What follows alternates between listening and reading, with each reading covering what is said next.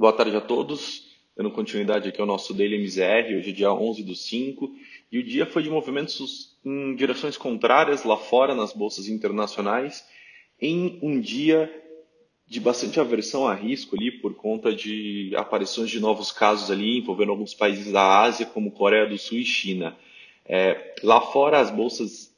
é, americanas seguiram em direções contrárias, então, o índice Dow Jones fechou em queda de 0,45, enquanto o S&P fechou ali de forma estável,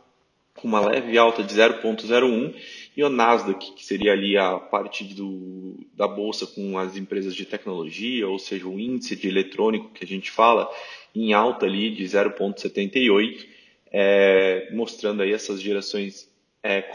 em relação às três principais bolsas americanas. Na Europa, seguiu-se mais essa questão de aversão a risco e pessimismo, com, é, com o Eurostox fechando o dia em queda de 0,40.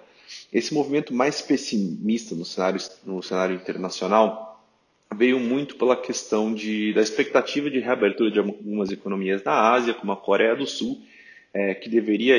ter essa retomada nessa segunda-feira e acabou adiando é, a saída da paralisação, ou seja, essa reabertura gradual, por conta de novos casos, novas aparições aí de casos de contaminação na sua capital, Seul. Né? Com isso também, é, a China viu ali o registro de cinco novos casos em Yuan, é, cidade da China aí que é o epicentro, onde tudo começou em relação à pandemia do coronavírus, e isso fez com que o investidor internacional tivesse um dia de maior cautela, ou seja, não tomando tantos riscos e, consequentemente, prejudicando aí os ativos de renda variável, que fez com que algumas bolsas fechassem no negativo. E aí, quando a gente traz essa, esse pessimismo, essa cautela do exterior para o Brasil,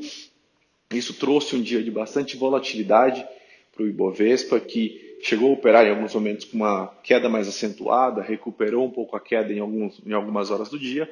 No entanto, acabou fechando o dia em uma queda de 1,49%,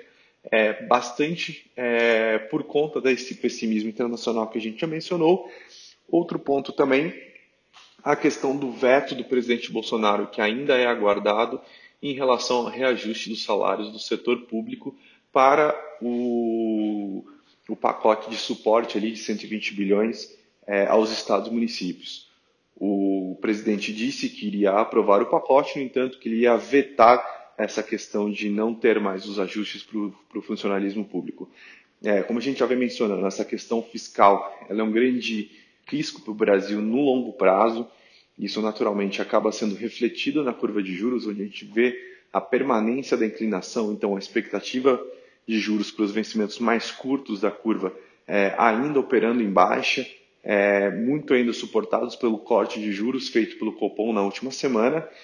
e a ponta mais longa da curva ali, a ponta intermediária, refletindo uma alta é, muito por conta dos desafios, fisca... dos, desculpa, dos desafios fiscais e reformas estruturais que não são necessárias para o Brasil é, conseguir colocar aí a economia de volta nos trilhos. O dólar, naturalmente, em um dia mais pessimista, reflete, é, desculpa, em um dia mais pessimista, acaba refletindo isso em sua valorização.